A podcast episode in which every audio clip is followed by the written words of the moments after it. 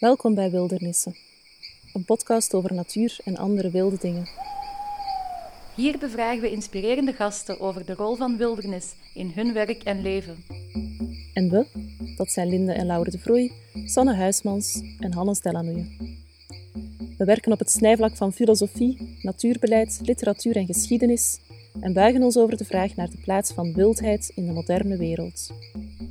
Rewilding of herwildering is een woord dat de laatste jaren steeds populairder lijkt te worden. Rewilden betekent de natuur terug wild laten worden. Rewilden is een poging om onze omgeving te onttemmen. Maar ook dit herwilderen botst vaak tegen de grenzen van de menselijke beheersing aan. In de aflevering van vandaag buigen Hannes en ik, Linde, ons met filosoof Norbert Peters over de paradoxen van de hedendaagse herwilderingstrend. Norbert noemt zichzelf botanisch filosoof, maar is daarnaast ook een echte wildernisdenker. Hij promoveert aan de Universiteit van Leiden rond wildernisidealen en schreef met het essayistische boek Wildernisvernis, een filosoof in het Vondelpark, een kritische reflectie over rewilding. In de kern is dit essay een polemisch geschrift waarbij ik de strijd aanbind met de herwilderingstrend in het Nederlandse natuurbeheer, schrijft Peters in de inleiding. Jullie zeggen natuurbeheerder te zijn, maar zonder het zelf door te hebben, gaan jullie te werk als tuinkunstenaar. Wat jullie opleveren en beheren zijn geen wildernisgebieden, maar tuinkunstwerken aangelegd volgens een natuurideaal dat zijn oorsprong vindt in de romantiek. Is echte rewilding dan een bij voorbaat verloren zaak? Is elke wildernis gewoon een vermomde tuin? En wat heeft die romantiek er eigenlijk altijd weer mee te maken? Wij vroegen het aan Norbert Peters.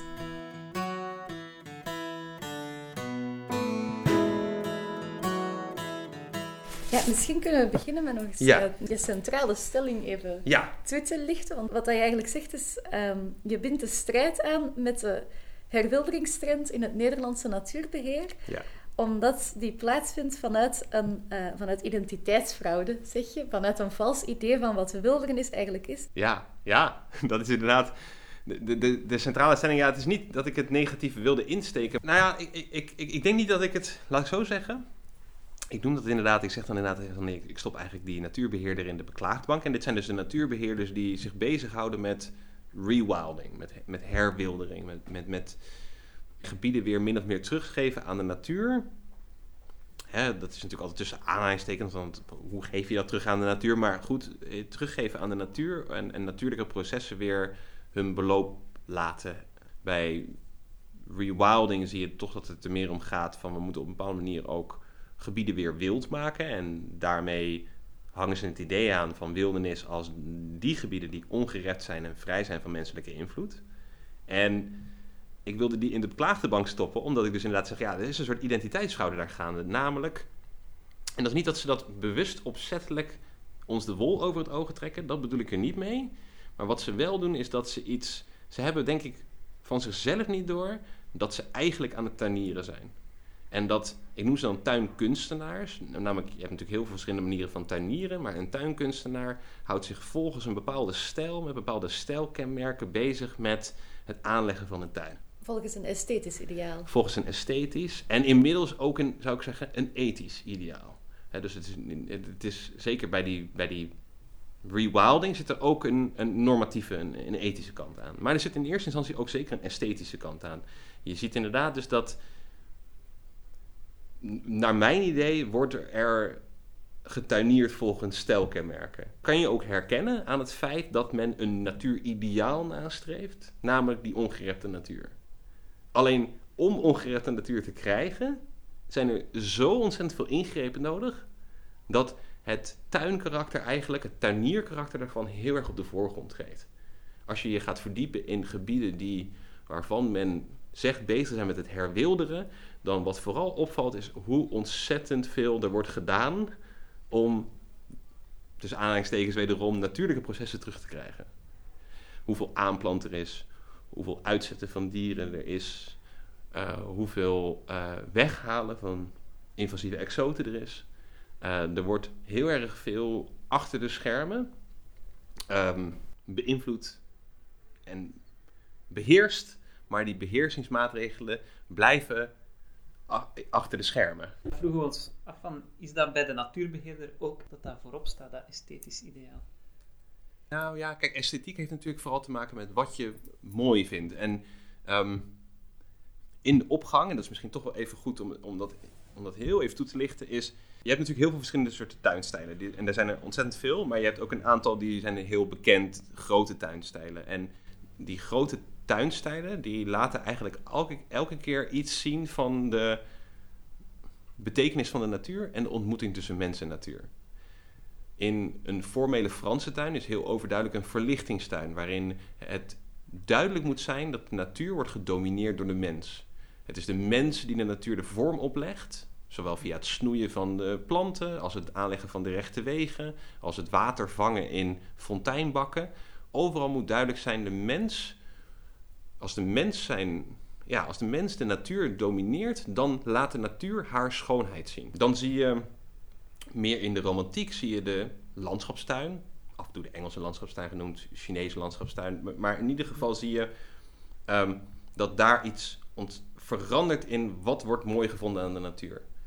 Het is niet meer zo dat we die natuur eigenlijk als het ware een soort cosmetische make-over moeten geven om mooi te zijn. Door bomen te snoeien of wat ook of zo. Nee, men gaat eigenlijk zeggen: nee, de, de vrije natuurvormen, dat is wat mooi is. De mens moet niet gaan snoeien. De mens moet niet te veel zich gaan bemoeien met die natuur. Uh, hè, dus dus dat, dat, niet opschonen. En probeer eigenlijk steeds meer de menselijke invloed op die natuur weg te halen in die tuin. Dus je gaat geen rechte paden doen, maar kronkelpaden. Hè. En, je moet gaat... wel, en moet wel ervoor zorgen dat die vormen, de natuurlijke vormen, dat die, dat die er komen in de tuin. Het is zeker zo dat die Engelse landschapstuinen eigenlijk nog veel meer ingrepen eh, inhouden dan de Franse formelentuin. Alleen ze moeten verborgen blijven. Het is echt het, het, het adagium van de Engelse landschapstuinier, of de Engelse landschapskunstenaar, is dat hij zijn beheersing moet verstoppen. Dus, dus je moet de schijn wekken van natuurlijkheid en je beheersing zoveel mogelijk achter de coulissen houden. Dus wat je ziet als je de Engelse landschapstuin, als je daarover leest hoe die tot stand komen, nou dat is hoveniers en een leger aan landwerkers die bergen op, die heuvels opwerpen, eh, rivierarmen uitgraven. Maar allemaal dient het om een natuurlijke impressie te geven. Alleen, het, het, het heeft ook nog heel erg een allegaartje is het ook een beetje. Dus het is ook nog zo dat je gaat heel veel dingen samenbrengen die eigenlijk niet per se op die plek horen. Dus je gaat ook allemaal boomsoorten. Je ziet natuurlijk ook, niet voor niks wordt het ook als Engelse landschapstuin genoemd, omdat ten eerste je ziet in Engeland heel erg die stijl opkomen. Maar je ziet ook bijvoorbeeld dat er heel veel koloniale elementen worden geïncorporeerd. Dus niet alleen qua gebouwen, een Chinees theehuisje of een, pagode, maar ook um, qua plantensoorten. Allerlei boomsoorten, heesters uit het buitenland. Ja, en op een gegeven moment dan begint toch te wringen eigenlijk. En het grappige is dat, dat dus Rousseau, Jean-Jacques Rousseau, de Franse filosoof, is een belangrijke figuur bij wie dat voor het eerst gaat wringen. En wie voor het eerst eigenlijk gaat zeggen van, ja, maar dat is ook onnatuurlijk. We moeten nog natuurlijker. We moeten echt proberen die wildernis te imiteren. Uh, en, en volgens mij kan je dat, volgens mij kan je, is er bijna een één op één correlatie tussen wat Rousseau beschrijft over wat de ideale tuin is en hoe vandaag de dag uh, men bezig is met rewilding. Dus je ziet echt dat nog veel meer dan de Engelse landschapstuin moet de beheersing achter de coulissen blijven. En nog veel meer dan in de Engelse landschapstuin moet er een impressie worden gegeven van natuurlijkheid. Wat, ja, wat, ja, ja, ja, wat, wat er wel lijkt naar voren te komen nu, is wat u ook zei, die ethische kwestie. Ja. Dus oké, je hebt nog een, zoals u in uw boek beschrijft, uh, je hebt een, ook een leger van mensen nodig om een, uh, om, om een natuur, wilde natuur te maken mm -hmm. en mhm. verschillende ingrepen, aanpassingen en zo. Maar het doel lijkt niet meer dat voor de mens esthetisch mooi moet zijn, maar de natuur komt centraal te staan. Ja, ja, ik denk, ja. Is er geen verschil met die moderne natuurbeheerder, die dat meestal zelf niet bij naam bekend is, er zijn uitzonderingen, um, maar die dat zichzelf in dienst stelt van het natuurgebied. En daar zit misschien ook wel een verschil, of dat je vanuit een antropocentrisch of een ecocentrisch um, wereldbeeld kijkt naar hoe dat je die tuin beheert. Maar ik denk dat je helemaal gelijk hebt dat een natuurbeheerder nu gaat niet per se zijn naam daaraan verbinden. Nou ja, soms inderdaad, er zijn uitzonderingen, maar heel vaak inderdaad stellen ze zich inderdaad in dienst van die, van die natuur. En ik denk ook daarom dat het als ik het identiteitsfraude noem, wil dat nog niet altijd zeggen dat degene ook bewust is van het feit dat hij aan het frauderen is. Hè? Het is niet zo dat ik de, wil zeggen, de natuurbeschermer is een soort um, goochelshow aan het doen. En ons een loer aan het draaien, maar weet eigenlijk zelf wel beter. Ik denk dat, ik denk dat de natuurbeheerder over het algemeen het beste voor heeft met de natuur. Maar ik denk wel dat niet scherp is uh, dat die zich bezighoudt met de natuur op, op, op ja, ideologische gronden. Hij is verblind, of zij is verblind door een ideaalbeeld. Ja. En je had het daar, daarnet over um, dat die natuurbeschermers, zij willen iets uh, zij willen terug een ecosysteem creëren of terug een bepaalde uh, ecologische processen daar krijgen, die terug, dat zit natuurlijk ook in herwilderen of in de rewilding. Ja. Is dat het problematische element? Dat is in ieder geval een problematisch element. Ik zeg, ja, ik, ja, je hebt wel gelijk. Dat is wel een, een, een van de voornaamste problematische elementen. Ik, maar, maar ik denk dat het, is eigenlijk twee punten. Aan de ene kant denk ik dat het is een arm beeld van wildernis. En, en, en, ik denk namelijk niet dat we wildernis moeten begrijpen als de tegenpol van menselijke invloed. Ik denk dat we daarmee wat allemaal wildernis is, geen recht doen. Uh, bijvoorbeeld het feit dat we ook wildernis in onszelf hebben, of wat ook. Of, of, of, of ik denk dat de wildernis op veel meer verschillende plekken zit. Ik denk niet dat het zo. Uh, dat het helemaal uh, aan het einde van het spectrum zit of zo. Van, van, van waar, nou ja. Want dan zou je ook op een bepaalde manier moeten zeggen. Ja, de aarde kent geen wildernissen meer. Alles staat onder invloed van ons menselijk handelen.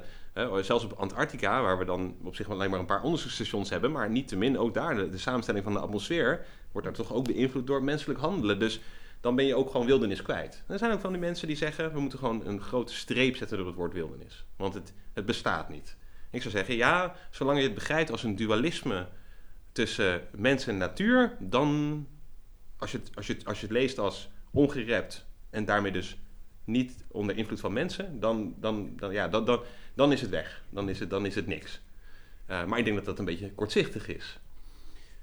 Anderzijds, en dan kom je op, dat, wat ik inderdaad wel erken als, of herken als een probleem. Je hebt inderdaad verwilderen en herwilderen. Verwilderen zou ik zeggen is een soort laissez-faire-achtige benadering naar natuurbeheer. Namelijk niet te veel beheer. Af en toe wat beheren, maar niet te veel beheer. Um, en vooral gewoon de boel de boel laten. Um, en, maar het probleem is denk ik een beetje dat in herwilderen, in rewilding, zit dat re. Waarmee je toch, denk ik, de impressie, maar ik weet niet of het helemaal klopt, maar denk ik wel de impressie wekt dat je op een bepaalde manier zegt: het is een tijd wild geweest. Uh, nu is het niet wild, want de, zeker bijvoorbeeld in een gebied als Nederland, de menselijke invloed laat zich overal gelden. Dus we moeten nu terug naar toen het, wel, toen het wel wild was. En dat betekent dan meestal terug naar een tijd dat er nog geen menselijke invloed is. En wordt dat ook op die manier meegenomen in die hedendaagsche wildernisidealen? Ja, ik denk het wel. Ik denk dat als we vandaag de dag praten over wildernis, dat zal je zelf ook wel merken. Wildernis is enorm populair tegenwoordig. Wildernis wordt steeds, heb ik het idee in ieder geval, steeds meer een soort buzzword. Hè? En ook de woorden die daaromheen liggen van Rewilding. Rewilding, maar ook eh, dingen als raw foods, dat klinkt toch ook. Hè, de, um, Hoe komt dat, denk je? Dan zou het niet komen vanuit heel je betoog dat je gedaan hebt. Uh, dat komt toch vooral naar voren dat, dat mensen um, kijken graag naar het wilde rondom hen heen, hè, de natuur rondom hen heen. Um, en steeds opnieuw worden ze dan toch geconfronteerd met... Zij zijn wel de toeschouwer, dus ze zijn er ergens deel van. Hè. Ze, ze, zijn mee naar die dingen aan het kijken. En ze vragen zich af, ja, wat, wat is onze rol binnen die natuur? Eh, hoe, hoe moet ik ermee omgaan? En dat dat idee cultiveerd is uh, in de 20e eeuw, 21e eeuw. Ja. En dat het daarom iets, ja, iets geworden is, iets populair geworden is uh, om over na te denken ook. Ik denk ook dat we misschien zelf de vervreemding van de natuur nog meer ervaren mhm of meer wordt ervaren dan, dan, dan in het verleden. Ik zie altijd in de romantiek zie ik altijd een gekke soort tweetrap of zo. De romantiek in de 18e eeuw zie je eigenlijk veel meer kijken naar het pastorale, het arcadische, het idyllische. Ja, je kan dat bijvoorbeeld heel goed zien in bijvoorbeeld noemen in, in, in de schilderkunst. Je krijgt bij Claude Lorrain krijg je op een gegeven moment van die schilderijen, van die arcadische landschappen. En, en, dan zie je, en dat zie je trouwens bij meerdere schilders, dat je echt van die landschapsschilderingen gaat krijgen. Waarbij die mens een wat minder prominente rol begint te krijgen. Maar de mens is niet weg. Ik heb het idee dat aan het begin van die romantiek er heel erg wordt gekeken naar het pastorale als het ideaal. Dus dan is het nog niet zozeer de wildernis. Sterker nog, over de wildernis is men nog wat negatiever. Dat wordt nog meer een beetje gezien als wat ze dan noemen het verhevene. Dus iets wat toch wat enige angst inboezemt. Wat overweldigend is, wat een macht is die vele malen groter is dan de mens. Ehm, waar je ook wel, ja, toch wel voor, ook voor moet oppassen. En, en je ziet dat er een soort verstedelijking ontstaat. En je ziet dan een terugkijken naar het pastorale als van, oh, maar toen leefden we toch nog op een of andere manier meer in harmonie met die natuur. Die, die, die, die boer, het platteland of wat ook al zo, dat is toch nog in contact met die natuur. We zijn dan, en, en, en, dan zie je dat dat ook heel erg een ideaal wordt. Je ziet toch dat er een soort tweetrapsraket in zit. Dat je aan de ene kant kijken ze uh, naar dat pastorale als ideaal, waarbij het een harmonie is tussen mens en natuur. Nog niet die mens eruit als toeschouwer. En in de tweede trap zie je eigenlijk dat het de wildernis wordt. En dan wordt de mens ook toeschouwer en niet langer iemand die in harmonie met die natuur moet staan. Per se. Ja, ik bedoel, misschien is dat wel een ideaal, maar je wordt dan inderdaad een toeschouwer van die wildernis. En ook een kortstondige bezoeker. Dus als je bijvoorbeeld in de jaren 60 van de vorige eeuw krijg je op een gegeven moment de Wilderness Act uh, bij Lyndon Johnson. En dat, dat, die zegt ook, hè, je, je bent alleen maar een tijdelijke bezoeker. Je mag niet verblijven in die wildernis. Hè, dus je krijgt dan het idee dat wildernis ook iets wordt waar inderdaad die mens volledig uit ontrokken moet worden. Dat zie je dan misschien meer vandaag. En eh, nou, vroeger was dat dan meer van eh, de, ja, de wildernis waar de mens aan ontrokken is, is, is heel uh, bewonderingswaardig. En dan ben je naar toeschouwer, want dan, je mag dan niet meer inwoner zijn. Hè? Dus met het posturale dan zou je nog kunnen voorstellen, dan ben je niet helemaal toeschouwer, je bent nog onderdeel van die verloren harmonie, die je dan toch weer een beetje kan terughalen. Terwijl in de tweede trap zie je heel duidelijk dat de mens echt ja, geïsoleerd wordt, als het ware, van het wildernisbegrip. Ja. Dus gaat om het uh, waarderen van wildernis buiten de mens of buiten de beschaving eigenlijk ten koste van de wildernis in de mens. Omdat de mens eruit wordt gehaald. Dus hoe meer dat we de wildernis bewaren buiten de steden, hoe meer dat we de mens dwingen om in zijn steden te blijven en verder te domesticeren. Ja, dat zou je wel kunnen zeggen. Kijk, het is natuurlijk lastig, want, want hè, ja, wat, en, maar dan praten we eigenlijk misschien meer hypothetisch van, ja, wat zijn de gevolgen nou inderdaad op het moment dat je qua natuurideaal ongerepte natuur neemt en dat ook gaat nastreven met natuurbehoud? Ja, wat gebeurt er dan met hoe we kijken naar de mens? Ik heb het idee namelijk dat op het moment dat natuurbehoud begint op te komen in de 19e eeuw, bijvoorbeeld in Nederland, met, met mensen als Jacques P. Thijssen, die natuurmonumenten sticht, en het Naardermeer vlak buiten Amsterdam, eigenlijk redt van dat het een soort van vuilnisbelt wordt. Daarin zie je nog heel erg de gedachte van, ja, die natuurgebieden, dat zijn eigenlijk manieren dan om even de stad te ontsnappen en even je op te houden in die natuur. Terwijl op het moment dat je natuurlijk gaat zeggen, meer in, in de lijn van rewilding strategieën, waarin er bewust wordt gekozen om een stuk gebied min of meer terug te geven aan de natuur, de natuurlijke processen die daar gaande zijn weer, nou ja, weer in gang te zetten dat dan ook daarmee de mens eigenlijk wordt verwijderd uit die natuur. Nou, wordt de wildernis gezien als de tegenhanger van de mens te koer of als de tegenhanger van een bepaald soort mens of een bepaald soort menselijk ingrijpen? Ja, ja, dat is een heel terecht punt. Want ik denk namelijk dat tweede. Je hebt nog iets van de natuurvolken, die dan nog wel in harmonie leven met de natuur. En je hebt, je zou kunnen zeggen, de westerse mens. En ook al de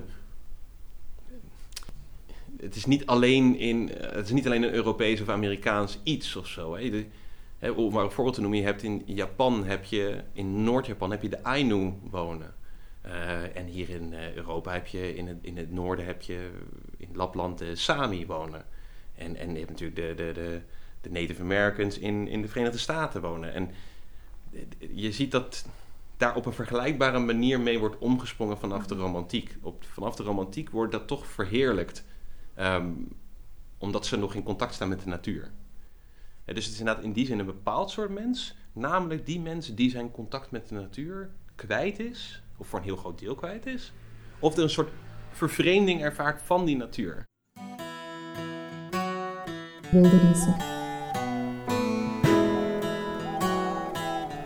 Hoe meer de beschaving ons opslurpt, hoe meer de gecultiveerde mens vervreemd lijkt te raken van de natuur. Maar sommigen proberen aan die vervreemding te ontkomen. Hoe dat aanleiding gaf tot allerlei bizarre verhalen, biografieën en populaire cultuur, dat zocht Laure voor ons uit.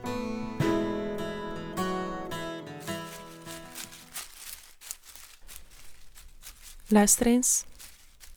Waar bent u? Wie bent u? Of zeggen we beter, wat? Een ree worden. Een wezel of misschien een das. Heeft u er ooit aan gedacht? Misschien wel van gedroomd? Op te gaan in de wildernis, te ontsnappen uit uw dagelijkse ritme, weg van alle verwachtingen, van de maatschappij zelf, waar u zich soms toch al een vreemde voelt. De grens over te steken naar het dierenrijk en uzelf letterlijk te rewilden. Het klinkt een beetje gek, maar is het dat wel? U zou beslist niet de enige zijn. Is het escapisme, een zoektocht naar hernieuwde connectie met de natuur, of het geloof dat we enkel in onze dedomesticatie ons ware zelf kunnen terugvinden? In elk geval is het verlangen om op te gaan in de wildernis al ongeveer net zo oud als de cultuur. Even helemaal terug, tot bij de oude Grieken en Romeinen. Want hier al werden mythen en verhalen met bestiale metamorfose doorspekt. Denk maar aan de nimf Io, minares van Jupiter, die om hun affaire te verstoppen veranderde in een zilveren koe. Maar een mens moest niet helemaal in een dier veranderen om bij de dieren te horen. Sommigen schreven zich in het dierenrijk in door er gewoon tussen te gaan wonen. Trendsetters hier waren misschien wel Romulus en Remus, de twee Romeinse broertjes die opgevoed werden door een wolf om daarna de stad Rome te stichten. En een slordige twee millennia later was daar Mowgli, het Indische wolvenkind dat onsterfelijk gemaakt werd door Rudyard Kipling. Die schreef met het Jungle Book een oude legende in een nieuw en koloniaal jasje. Maar ze appelleert misschien wel aan hetzelfde universele wildernisverlangen. En over Mowgli gesproken, die wordt niet toevallig weer opgevoerd door die andere vader van de moderne mythe, Walt Disney. Misschien was hij het wel die de dierlijke mens in ons collectief geheugen prentte. Sneeuwwitje spreekt met de vogels, Pocahontas rent tussen de herten en Tarzan slingert tussen de gorillas. De dierlijke mens en het menselijke dier, want waar Disney minstens even goed in is, is het toeschrijven van menselijke eigenschappen aan dieren. De aristocatten gedragen zich als bourgeoisie en bohemiès. Lady worstelt met haar jaloezie over het amoureuze verleden van vagebonds en Remy de rat ontpopt zich tot sterrenchef in Ratatouille. In onze kinderverhalen lopen de grenzen van het dieren- en mensenrijk gewoon door elkaar. Twee werelden, één grote familie. Of zo zingt toch Phil Collins, terwijl Tarzan in paradijselijke vrede tussen de apen leeft.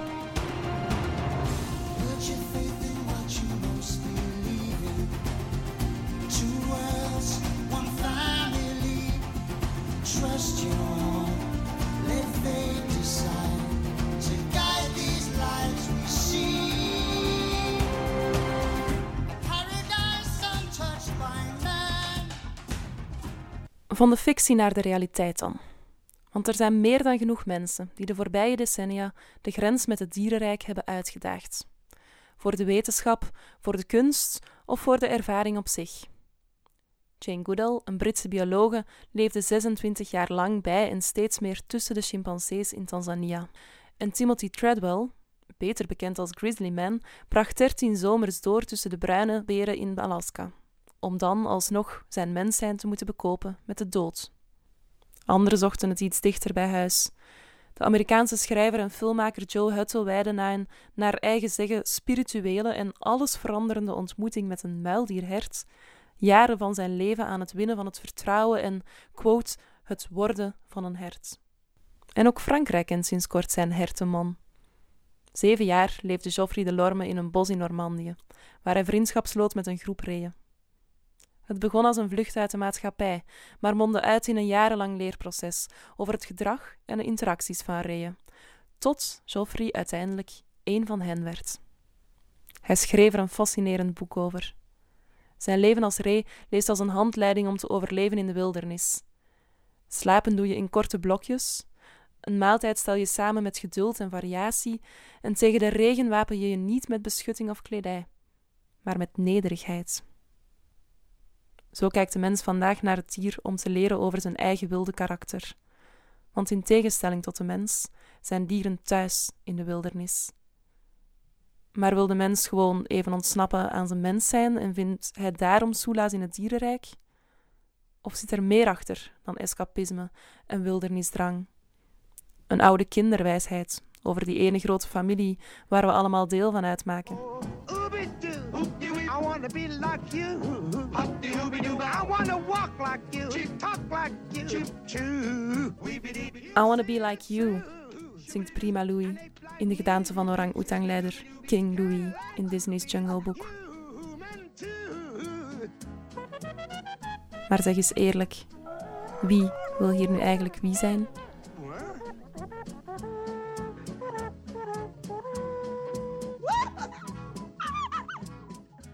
Is alles vanuit wildernis neigt nog steeds een soort vrijplaats voor mensen?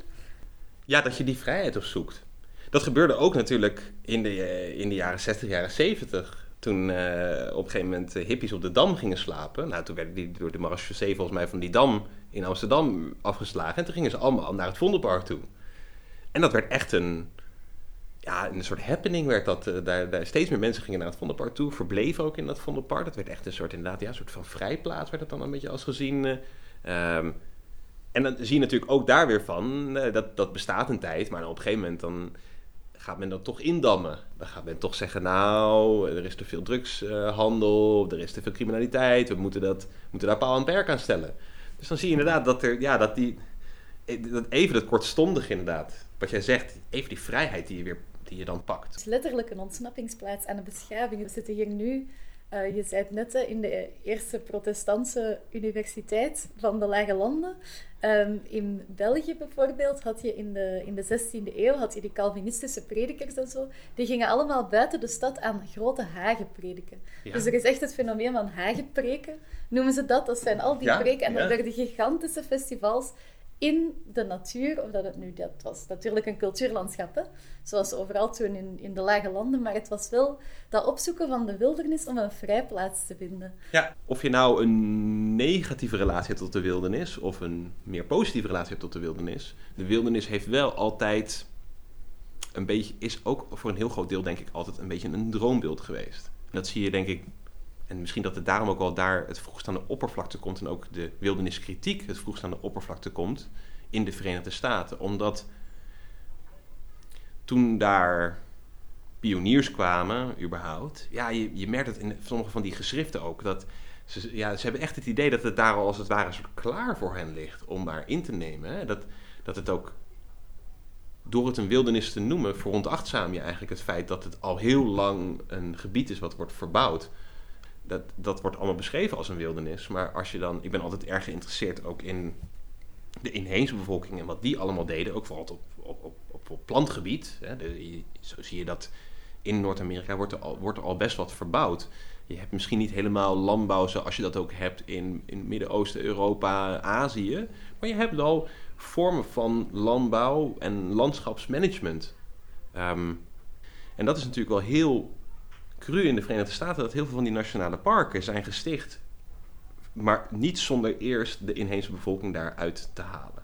Dus dat maakt het denk ik voor Amerika ook zo, of dat maakt denk ik Amerika tot zo'n, goed voorbeeld dat je ook echt iets ziet van ja, ook de illusiekant van die wildernisgedachte, van dat wildernisideaal. Dus het is ergens ook een beetje een gedroomd beeld wat je hebt van die, ofwel die harmonie met de natuur, ofwel die, die wildernisidealen. Nee, ik was um, dit, uh, in november op de Klimaatop in uh, Glasgow. Oh, ja, en ook ja. daar was er heel veel uh, aandacht voor inheemse volkeren.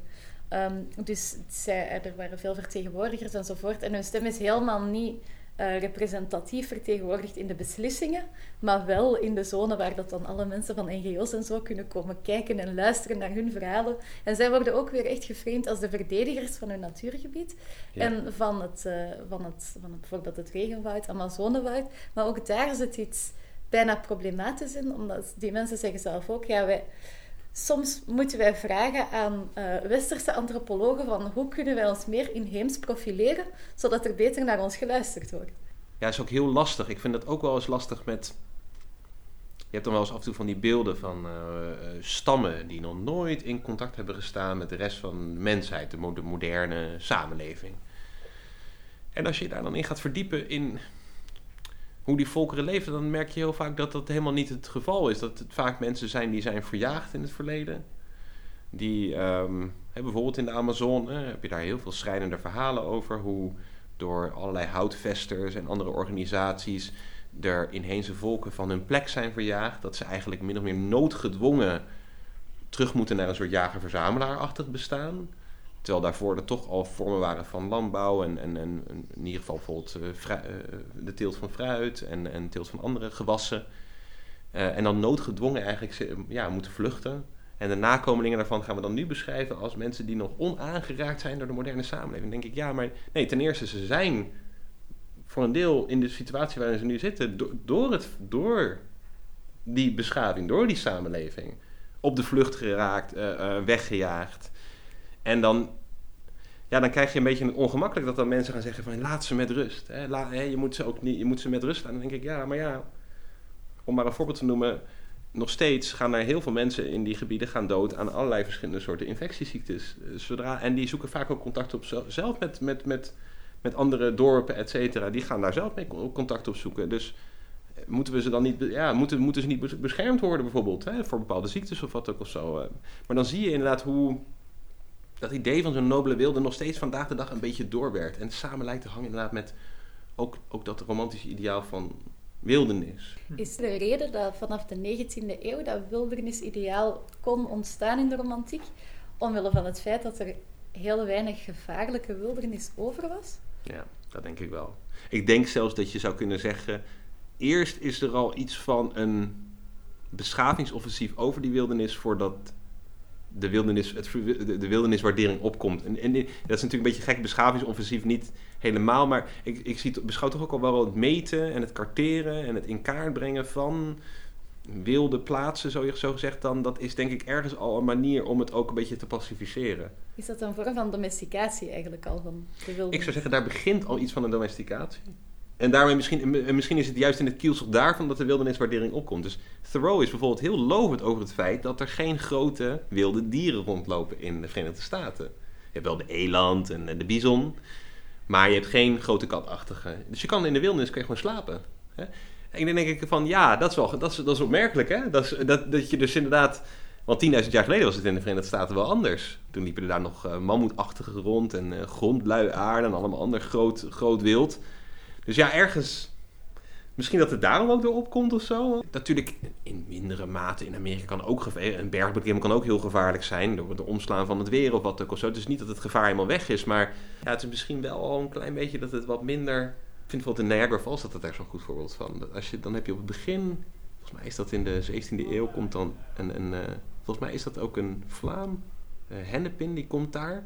En die vindt dat echt beangstigend die waterval. Die Niagara Falls is echt voor hem afschrikwekkend. gewoon van, hij, hij wil het wel een beetje opzoeken, maar hij vindt het echt eng. En, en, tegenwoordig heb je gewoon trouwerijen en zo. Hè? Dan kan je zo'n bootje kan je dan naar die. En ze kunnen hem zelfs uitzetten. Dat vind ik helemaal. Dat vond ik, dat vond ik zo een. een, een, een, een um... Met een schakelaar. Er is gewoon een schakelaar om de, om de Niagara Falls uit te zetten. Dat is toch ongelooflijk ergens. Niet om te zeggen dat ja, daar zie je weer volgens mij die menselijke beheersing. En dan zie je ook dat het eigenlijk langzaam, maar zeker iets van die allure begint te verliezen. dus uh, aan het begin is dat een wildernistoneel, angstaanjagend. Dan krijgen we de romantiek, dan begint dat toch mm, verheven te worden. wel nog angstaanjagend, maar ook wel mooi. Dan meer esthetisch schoon. En dan wordt het nu eigenlijk een beetje kitscherig of zo. Mhm. Van, ja, het is wel leuk, maar ik hoef er niet per se heen of zo. Weet je, het, is niet meer, het heeft niet meer die verleidelijke werking. Dus ergens mee ook met dat beschavingsoffensief ben je eigenlijk ook, ook het wildernis... Of ja, de aantrekkingskracht ervan ben je ook aan het wegnemen of zo, denk ik dan. Ik denk uh, William Cronon is een uh, ja, ja, ja, ja, ja, ja, ja, ja, ja, van uh, gedomesticeerde wildernis die daar vanaf de romantiek ontstaat.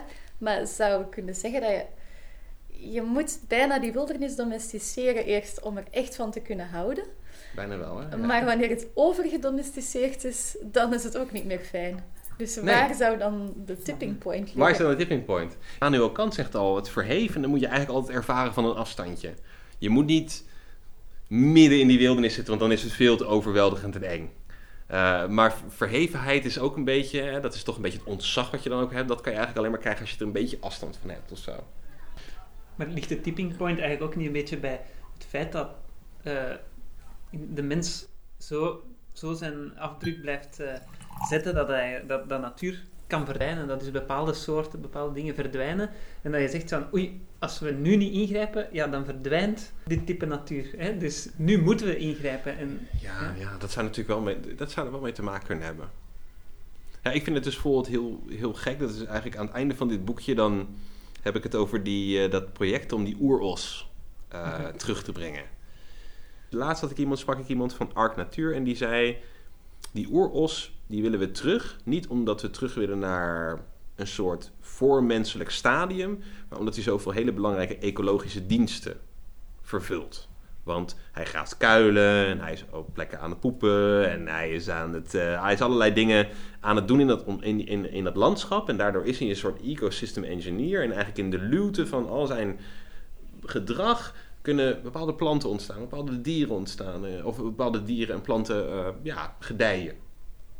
En ergens denk ik inderdaad van ja, dat, dat is eigenlijk ook niet iets wat ik, wat, waar, ik, waar ik op tegen ben. Ik, ik, ik denk alleen van ja, het lijkt alsof je toch wil, te zeggen, wil zeggen, die natuur is ergens een beetje onaf. We hebben ons er zoveel tegenaan bemoeid dat die eigenlijk onaf is. En, en, en dingen mist. En die dingen moeten weer erbij. En ik denk dat dat een raar soort van waar sta je dan zelf als natuurbeheerder? Hoe weet je dat, dat er dingen bij moeten? Hoe, hoe, weet, hoe weten dat, dat er een groot grazer bij moet? Um, niet dat het niet mooi kan zijn. En dan ook nog eens een keer de manier waarop die erbij wordt gehaald is dan helemaal. Hè? Dan hebben ze het dus over dedomesticeren van bepaalde runderrassen. Nou, die dedomesticatie is al ergens gelogen, want het is gewoon domesticatie. Er, wordt, er worden de nieuwste technologieën worden gebruikt om proberen een oeros terug te fokken op basis van bot, archeologisch botmateriaal, grotschilderingen, DNA-onderzoek. De modernste snufjes worden gebruikt om proberen een oeros terug te fokken datgene wat zich niet, wat niet conform het fokdoel is, dat wordt ook uit, dat wordt uh, uh, uitgeselecteerd en, en als wildvlees verkocht. Um, en er zijn ook gewoon fokdoelen. De oeros, en dat kennen we uit van de tekeningen van Lascaux, dat waren flinke, de, zeker de mannetjes waren flinke knoeperts van, van dieren met grote horens erop. Dus dat lijkt wel ook wel, dat lijkt toch een vrij, nou ja, een redelijk agressief dier te zijn geweest. Zeker de mannetjes ongetwijfeld tijdens de paringstijd. Maar de oerels die men terug wil fokken, ja, die moet niet zo gevaarlijk zijn. Dus ook daar zie je eigenlijk dat in het rewilden, in het herwilderen, in het dedomesticeren van, zo'n, van die gekweekte runderrassen naar weer de oeros toe, dat je de wildernis eruit wil halen. Het mag niet te wild zijn. Hij mag niet gewoon een een toerist op de horens nemen die, dat, die daar probeert een natuurgebiedje te bezoeken. Met, hè? Dat mag niet gebeuren. Het mag geen Jurassic World worden. Het mag geen, nee, ja, precies. En, en, en, maar ja, ja, in Jurassic Park zie je natuurlijk hetzelfde. Daar probeer je ook, hè, dat gaat natuurlijk heel erg om de, de wildheid van die dino's. Temmen. Nee, maar we hebben een T-Rex, maar hij zit in een hartstikke goede kooi en zo. Nou, natuurlijk, het eerste beste wat natuurlijk gebeurt is dat die kooi, dat daar iets mis mee gaat. Hè? Dus en ik denk dat het ook, dat is denk ik ook wel gewoon een, een, een reëel gevaar van, die, van natuurbeheer. Wildernissen. Van Jurassic Park en Oerossen, even terug naar gewone parken en de ons bekende dierentuinen. Want voor mensen dieren konden refabriceren, wenden ze zich tot iets anders om wildheid en beheersing in de tuin te brengen: stenen. Hannes buigt zich in dit stenige intermezzo een laatste maal over de rol van steen, ditmaal in de gecultiveerde tuin.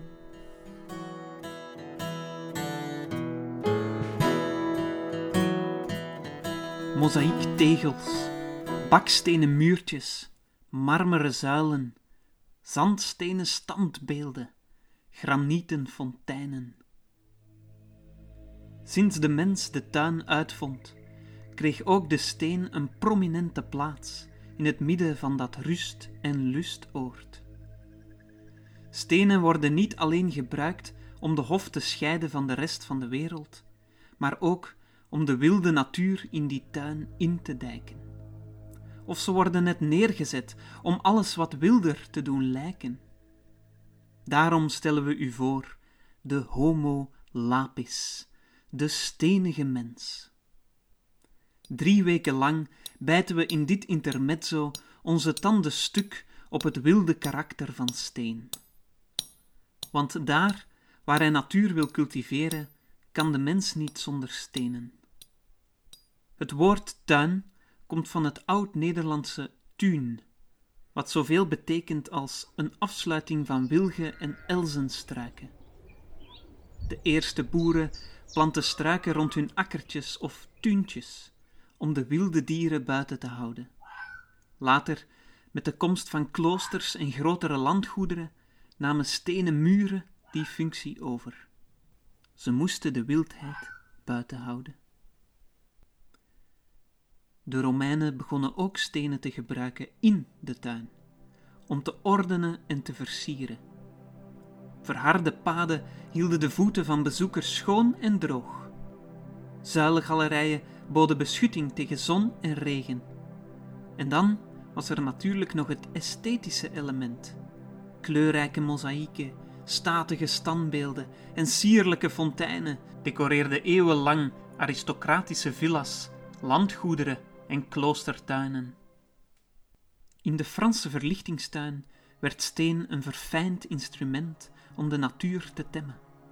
Marmer en graniet kregen de overhand op gras en gewas in tuinen met brede lanen, pleinen en fonteinen. De Engelse romantische tuinstijl gooit het over een andere boeg. De steen is niet langer het symbool van de orde en de verfijnde beschaving. In de romantische blik op de tuin gaat steen de wildernis symboliseren. Maar niet elke tuin had zomaar een wilde rotsformatie ter beschikking. Rotsen importeren was duur en stuitte op praktische problemen. Dus begonnen architecten grotten en rotsformaties na te bootsen als deel van de wilde esthetiek van de tuin. In Antwerpen bijvoorbeeld zijn het Stadspark en de Zoo vergeven van zulke artificiële steenhopen. Die steenformaties zijn bijna even paradoxaal als het idee van een park of dierentuin zelf. Wildheid wordt nagebootst voor de bezoeker, maar wilde dieren en planten worden aan banden gelegd door steen. Gemzen of kamelen kunnen in een zoo klimmen op neprotsen, maar slapen s'nachts in kooien van steenhard beton. Steen is de grondstof waar het theater van de wilde schijn mee gebouwd wordt. Maar het is ook datgene wat de wildheid indijkt. Dat is vandaag niet veel anders dan vroeger. Steen om te temmen, steen om te verwilderen. Steen als het summum van beschaving en steen als wildernis. Geen wonder dat steen zo in zijn element is in de tuin, de ontmoetingsplek tussen natuur en cultuur. En hiermee laat ik jullie los, zoals Wim de Kranen het zingt, met de wijsheid uit dienzelfde Tim, dat de mens altijd weer zijn eigen omgeving zal vormgeven, maar dat hij dat enkel kan bij gratie van die wilde steen. En laat ons niet vergeten om deuren naar die buitenwereld te bouwen. Dus ga en maak de mortel, bouw stenen tot een huis. Smeet ankers voor het gewelf, Tim, maak deuren voor je huis. De centrale stelling is eigenlijk dat je zegt van dat rewilden of herwilderen dat claimt dat het een soort van proces van dedomesticatie is, maar eigenlijk is het gewoon nog een extra laag domesticatie op wat er al gebeurd is. Is het volgens jou dan onmogelijk om die domesticatie om te draaien? Nee, dat denk ik niet. Sterker nog, ik denk dat het op zich, dat kan zeker gebeuren. Dus ik, ik zou zeggen, ergens een ontsnapte duizendknoop, of ergens een ontsnapte honden, heb je het ook wel eens gehad natuurlijk, of, of, of runderen. Ja, die kunnen weer verwilderen in die zin. En ik denk ook wel dat als de mens niet ingrijpt, gaat die, gaan de, bijvoorbeeld de planten zich vestigen, gaan de bomen zich vestigen. Ehm, ehm, je kan bijvoorbeeld heel goed zien in, eh, in, eh, in Tsjernobyl, waar natuurlijk die gigantische kernramp is, toen is, is gebeurd. Ehm, toen dat gebeurde, toen wij zeiden de wetenschappers van nou, dit, is, wordt een woestenij in de zin van daar komt geen, daar komt geen leven meer. Hè? Dat, of geen leven kan zich daar echt goed en wel vestigen. Ja, misschien wat bacterieel leven of schimmels of wat ook of zo, maar het meeste leven zou daar in de buurt zou daar eh, doodgaan. En, eh, en dat is eigenlijk niet wat er gebeurde. Sterker nog, het leven kwam, kwam heel rap terug. En als je dan van die beelden ziet, dan zie je inderdaad ook inderdaad hoe snel dat allemaal overwoekert. En hoe snel ook die beschavingslaag overwoekerd raakt door, door, door planten. Maar ook de dieren kwamen weer terug. Dat is heel gek. Hetzelfde je bijvoorbeeld in de gedemilitari- gedemilitariseerde zone. Ja, in ieder geval tussen Noord- en Zuid-Korea. Er zijn wildernis tours door dat gebied, omdat daar eh, allerlei eh, zeldzame dieren en, en planten eh, voorkomen. Omdat ja, de mensen daar niet, daar, daar, daar, liggen heel veel landmijnen, maar buiten dat komen daar niet zoveel mensen. Dus, dat zie je ook. Dus als zodra wij ons. Nou, dat is denk ik ook een beetje waarom we wildernis misschien niet te veel moeten opvatten als iets heel precairs. Waar dan als wij daar ons een klein beetje mee vermengen, dan is het al weg. Dat, dat is ook een beetje de planten en de dieren tekort. Ik denk juist dat de flora en de fauna laat zien dat ze enorme veerkracht ook in zich dragen. En dat als wij maar even onze hand lichten, of onze voet lichten, of onze be- beheersing een klein beetje terugdraaien, komt meteen, komen de planten en de dieren komen tevoorschijn. Ik denk dat het voor mensen heel erg lastig is om de beheersing te laten varen. Omdat je, ergens, zodra je er dus inderdaad achter begint te krabben, daarom heb ik het ook toen wildernis vernis genoemd, als je een klein beetje krabt achter dat ideaal, dan merk je in één van daar zit weer toch weer beheersing. Daar zit toch weer op allerlei manieren dat de mens, zich, dat de mens probeert toch eh, te zorgen dat deze soorten wel blijven bestaan en die soorten niet. Ja, dat vind ik wel ook in uw boek heel interessant. Zeker eh, het laatste hoofdstuk. Eigenlijk, alles gaat daarover over dat de mens die controle toch nooit zal kunnen loslaten. Controle is Hm. zo ja, belangrijk voor de mens. Hè? Ja. En, en dan is het heel moeilijk om te bepalen wat wildernis is, hè? als je toch steeds alles wilt controleren. Ja, dus ik, ik, ik doe zelf nu een promotieonderzoek naar onkruid en, en, en, en invasieve exoten. En onkruid vind ik bijvoorbeeld daar een heel goed voorbeeld van. Ergens denk je, ja, onkruid is niet wilde flora. Maar het is wel op een bepaalde manier wildernis. Namelijk, als ik hier, ik, ik woon hier in de stad. Vorige week zijn ze langsgekomen met de onkruidbranders. Ze zijn continu bezig om tussen die voegen van die straatstenen en, en alle andere plekken waar planten zich vestigen, om die planten daar weg te halen. En, maar je merkt dat je dat continu moet blijven doen. Je moet dat, dat temmen, dat overheersen, dat manipuleren van een omgeving is iets wat we op zo'n enorme schaal inmiddels doen. Dat, ehm, Ja, bij, ons in België heb je ook bijvoorbeeld het probleem van de Japanse duizendknop. hè. ja, ja, ja, en ja, ja, ja, eh, ja. nu is er een nieuwe behandeling, namelijk met elektroshocks. En ze Ja. geven die dus elektroshocks, maar je moet dat drie, vier keer doen, eerder, want bepaalde delen worden toch niet geraakt. In Leiden gaan ze zelfs zover dat ze nu een Japanse bladflow aan het invoeren zijn en, aan het testen zijn om te kijken of ze die als een soort natuurlijke vijand van de Japanse duizendknoop kunnen uit gaan zetten. Daar zijn ze nu aan het, experimenteren. Ze hebben dat nog niet, volgens mij nog niet gedaan. Ze zijn aan, proefjes aan het doen om te kijken of, of die bladflow zich wel netjes dan houdt aan dat hij alleen die Japanse duizendknoop eet. Maar ik zou zeggen, daar zie je, daar zie je wildernis. Daar zie je wildernis en de menselijke reactie op wildernis. Ehm, dit is een plant die woekert, die zijn eigen boontjes dopt, die zelf ergens zich vestigt. Niet om te zeggen dat er ehm, niks negatiefs over die plant te, melden is. eh, want je kan inderdaad zeggen van hij woekert op bepaalde plekken waardoor die andere soorten wegdrukt. En daardoor slecht is voor de biodiversiteit of de soortenrijkdom van een bepaalde plek. Daar, daar, kan je ook over praten, maar da- dat, is, dat is een ander onderwerp. Maar je ziet wel inderdaad, ja, dat is eh, wildernis. Het is niet volgens onze planning wij zijn net als, als mieren en bevers, maar dan op nog een veel, veel grotere planetaire schaal, misschien wel buiten de planeet zelfs, aan het beheersen, de omgeving aan het beheersen. Dat, zijn we, dat staat buiten kijf dat we dat aan het doen zijn, maar dat maakt ons niet onnatuurlijk. Ik, ik, beschouw Nederland niet, ik beschouw Nederland gewoon als een uit de kluiten gewassen beverdam. Eh, eh, eh, waarbij een Haringvlietsluis of een afsluitdijk, ja, dat, ja, ja, ja, ja dat, dat doen die bevers ook. Alleen op een veel kleinere schaal, veel eh, na- natuurlijk. eh, eh, met veel minder gevolgen ook voor een omgeving. Maar niet te min gevolgen voor een omgeving. Dus ik beschouw dat ook inderdaad echt als een. Die beschaving zelf als een natuurlijke tendens. Want ik zou zeggen, nee, dat beschavingsoffensief. Dat is ook natuur. dat is ook onze manier van het manipuleren van een omgeving. Om, om, ja, om maar gewoon zo weinig mogelijk te maken te hebben met, met gevaarlijke grillen uit een omgeving. We zijn zo, en dan zeggen we natuurlijk, maar dan, ja, we zijn zo goed geworden in het beheersen en het managen van een omgeving, van, onze, van ons leven, van, van, van het leven in de stad. Uh, en natuurlijk is dat nooit perfect. Er zijn natuurlijk altijd rafelranden en allerlei dingen die aan de beheersingsinvloeden, uh, ja, die daar toch tussendoor komen. Maar misschien is dat het wel. Dat we leven in zo'n beheerste wereld. Dat we misschien het onbeheerste opzoeken, het wilde opzoeken. Hè, de, van, van bungee jumpen tot uh, kanotochten door de, weet ik veel, door de Amazon. Of ik weet niet wat mensen allemaal doen. Maar hè, die wilderness retreats. Om even op een plek te zijn die niet helemaal overgemanaged is, overbeheerst is. Ik kan het zo, uit uw boek komt er wel naar voren, de, dus ja, uw dubbel gevoel een beetje bij dat woord wildernis. Ja. Maar ook wat je net vertelt, is het misschien, wat, wat, wat wringt bij u, is misschien de commercialisering van, van het woord.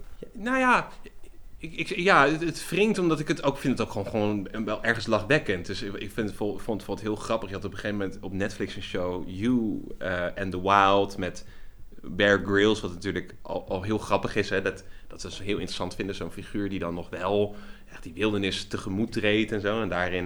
En dat was dan een manier om dat je dan vanaf je eh, vanuit de zetel kon je dan beslissen wat hij deed in de wildernis of zo. En dan was hij helemaal van ja, jij bent met mij, jij maakt de beslissingen. En, maar ik dacht van ja, hoe ja, hoe, hoe oppervlakkig is dit misbruik maken van het idee dat we inderdaad een soort wildernisverlangen hebben. Uh, en dan wat er vervolgens daar de uitkomst van is, is dat je gewoon, ja, dat heeft niks, laten we wel eens, dat heeft gewoon helemaal niks met, met wildernis te maken. In de zin van, ja, hoe zou je dat dan nog wildernis willen noemen? Dat is gewoon entertainment. Um, uh, maar het is volgens mij wel geboren, dat wildernisverlangen, dat, en, daar ben ik niet misschien per se kritisch over, maar, want ik zou juist zeggen van ja, dat is interessant. Waar komt dat wildernisverlangen vandaan? En willen we wel uiteindelijk die wildernis? Want ik heb het idee dat we een wildernisverlangen hebben, iets van wildheid willen ervaren, maar wel altijd heel erg uh, binnen de grenzen van de beheersing wederom. Zou daar een vertrekpunt liggen voor, het, um, voor een voorwaarde bijna als we de natuur echt of onze omgeving echt willen dedomesticeren, dat we onszelf toleranter moeten opstellen en ook een stukje um, dat we ook naar onszelf moeten kijken en onszelf een beetje onttemmen uh, en wat losser zijn tegenover alles wat we niet kunnen controleren. Ja, ik denk dat het inderdaad een soort van gekke dubbele beweging is. Waar we aan de ene kant probe moeten proberen ons niet al te veel te willen onttrekken aan een landschap. Omdat gewoon de kosten daarvan en heel erg hoog zijn. En het niet altijd even duidelijk is of dat ook wel zo 1, 2, 3 kan. Uh, omdat we bijvoorbeeld nog steeds de grondwaterstand controleren. Er zijn nog steeds, hè, je laat Niagara Falls kunnen dan wel laten stromen, maar de knop kan dus uit. Hè. Dat als er iets is, dan ik vind dat wel voor mezelf belangrijk. Dat je, dat je iets weet van wat voor omgeving je woont en zo, met wat voor dieren en planten.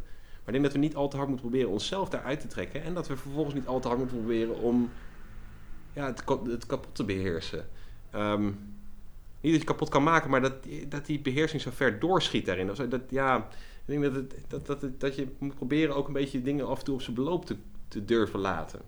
Eh, alles vindt zijn weg, de planten vinden hun weg en zo. Ja. Maar, en, maar mensen blijven het beheersen, net omdat ze niet, de planten niet kennen of niet weten waar het goed voor is. Of niet weten. En als, als er meer kennis is, is... Ja, dus aan de ene kant zeg je dan inderdaad van die planten en die dieren zijn eigenlijk ook aan het beheersen en hun omgeving aan het manipuleren. Dus ook die hebben op hun manier te maken met een soort wildernis buiten de deur houden. Dus daarmee zie je ook dat onze tendens om die wildernis buiten de deur te houden niet helemaal iets. Dat is niet iets tegen natuurlijk. Heel veel dieren en planten zijn daar op allerlei manieren mee, bezig. Om de grillen van de omgeving een klein beetje te, te, te temperen. Um, maar die appreciatie, ik denk wel dat. Ja, daar, ja, daar zoek ik het dan ook zelf vooral vaak in. In dat Um, ik denk dat we echt wel heel erg vaak voorbij lopen aan de schoonheid van dieren, planten in onze omgeving. Uh, dat we er ook weinig omkijk naar hebben. Dat we het vaak ook zien als een soort stoorzender. Oh, er zit weer uh, iets tussen de tegels. Terwijl ik denk ook af en toe van... Ga eens kijken gewoon. Wat, wat, wat groeit er dan? En waarom groeit het daar dan? En wat is dat dan eigenlijk wat daar groeit? Als je er toch probeert op een iets andere manier naar te kijken... meer vanuit een interesse... dan, dan ja, misschien dat je dan ook wel iets minder snel dan ook die schoffel oppakt en dan het onkruid gaat wieden of zo. Dat je iets, dat je, ja, dat je niet altijd maar dat probeert na te streven. Dat, misschien dat ergens dus inderdaad ja, het ervaren van die schoonheid ook jou de mogelijkheid geeft om je eigen beheersing een heel klein beetje uit te stellen. Ja, je- Hoeveel procent denk je dat je nog jezelf als wild zou kunnen omschrijven? Of het meer als stam? ja, dat is, ja. Nou, nou, je leeft natuurlijk wel in een omgeving waarin je niet zo 1, 2, 3... je- je- dat zei mijn docent vroeger altijd van... Je kan echt niet zo heel veel dingen doen in een omgeving hoor... voordat je bij de kladden wordt gegrepen. Hij zei, als jij gewoon keihard hardop begint te bidden of zo in een treincoupé... dan kan het best goed zijn dat ze aan, bij het andere station... dat ze je komen opwachten om, eh, om, je toch even, om je toch eventjes toe te spreken. Of toen we dat met corona hadden wij hier een, een avondklok. Nou, ik had me natuurlijk een keer buiten de avondklok gewaagd op straat. Hè? Dan voel je toch ook een beetje van... Oeh, dat is... Hè, dat... Ik denk dat het, eh, het samenleven in hele met hele grote groepen... Ik denk dat dat... dat, dat ja, misschien een soort zelfdomesticatie in de hand werkt. Het is ook gewoon gevaarlijk. Hè, dus bijvoorbeeld inderdaad, ja, wat, wat, wat is een gevangeniswezen als het niet iets is van, ja, toch gevaren zoveel mogelijk uit de samenleving halen. Wilde types. De, mensen die toch eh, ja, zich niet helemaal houden aan de regels. Ja, tegelijkertijd weet je ook, je kan dat eigenlijk nooit helemaal de kop indrukken. Heb jij zelf wel eens iets gedomesticeerd? Iets of iemand? Ja, ja, ja je moet dat domesticeren. ik zou niet eens weten hoe je dat moet. Ik heb wel, ik weet dat ik vroeger een schooltuintje had en dat ik toen heel vervent was in het wieden van eh, onkruid. Ik ging daar elke week ging daar naartoe om eh, tussen mijn, eh, tussen mijn courgette en, en worteltjes en dat soort dingen, alle andere plantjes die zich daar vestigen, om dat er gewoon uit te halen. En dat was ook gewoon een soort van, van zelfsprekendheid of zo. Van ja, je wil, je wil die planten, je wil, je wil niet al wat onkruid erbij en zo. Dus dat, toen, ja, toen was ik daar nog helemaal niet mee bezig of zo. Mhm. Je ziet dat je heel veel dingen gewoon vanzelfsprekend doet.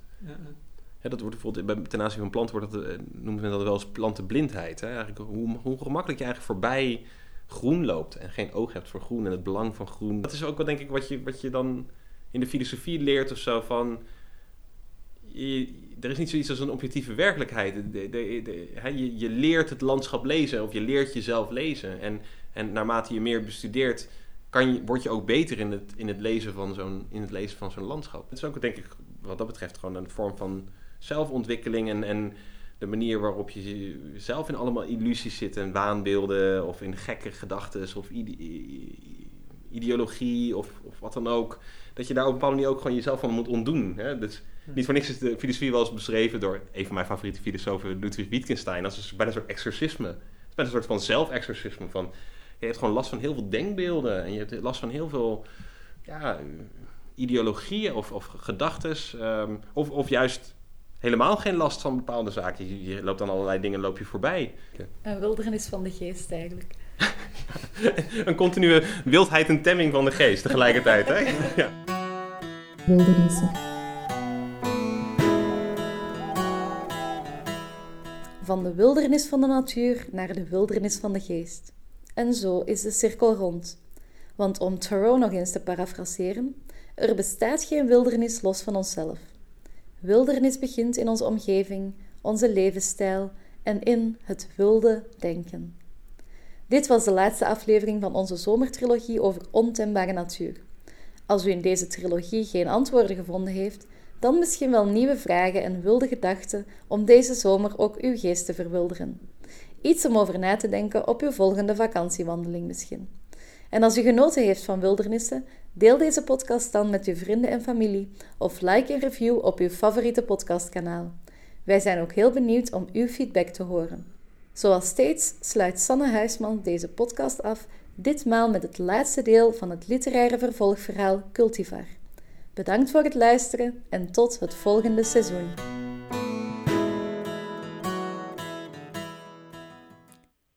Cultivar. Deel 3. Muisgebakken. Niet slecht. Staart krokant als grissini. Ribben als visgraten, zo klein. Minder vlees dan gehoopt. Er lijkt zoveel eetbaar, tot je erop begint te kauwen. Gestoofde klimop heeft niets van spinazie, alleen van nat karton. Hout verteert niet. Het gaat ongeveer hetzelfde buiten als het binnenkwam. Vliegen krijg ik gewoon niet binnen. Ze glanzen zo onsmakelijk en dat haar op borst en poten. Aan de achterdeur heb ik alle brandnetels op armslengte geoogst. Er zijn alleen nog bramen en distels te zien. De bramen zijn wel drie meter hoog geworden en de bessen, rijp intussen, hangen ver boven mijn bereik. De opsluiting in eigen huis duurt al verscheidene maanden, denk ik. Allang de tel kwijt en geen manier meer om tijd in compartimenten te verdelen sinds ik de televisie heb stuk gegooid met een bloempot. Ik denk dat ik iets moet doen, dus ik kleed me nog eens aan, gooi water in mijn gezicht en ga aan tafel zitten, zoals ik zou doen om te ontbijten. Ik probeer mijn brein signalen te geven dat het weer mag aanslaan. Even brainstormen. Er komt alleen geruis en gekwetter. Ik zit te veel in het moment, denk ik. Beter zou ik de situatie overzien, uitzoomen. In het washok moet ik zijn. Ik schuif manden met tafellopers aan de kant en dozen met oude schoenen. Ik moet naar beneden. Ik sla op de tegels en in brokken wrik ik ze uit de vloer. Ik zie het gat al, waardoor water en andere leidingen de grond inlopen. Het gat moet groter. Het gat is groter, ik kan ertussen. Uit het washok neem ik het enige wapen mee dat planten afschrikt: een fles detergent. Ik laat me in de kruipkelder zakken. Zaklamp vergeten en geen donkerte waaraan een oog kan wennen, maar dat geeft niet. Ik beweeg me voort als een hagedis of als een heel trage paracommando, plat op mijn buik, ellebogen die om de beurt naar voren schuiven en benen die slungelig bijtrekken. Op sommige plaatsen is de doorgang nauw. Op andere plaatsen kan ik bijna op handen en voeten voortbewegen. Vermoedelijk dwaal ik hier al meer dan een dag rond, maar dat geeft niet. Daar, daar. Ik duw tegen het rooster, klim, trek me op. En voor ik het weet, sta ik in een bosje asters, paarsbloeiend en heerlijk gecultiveerd.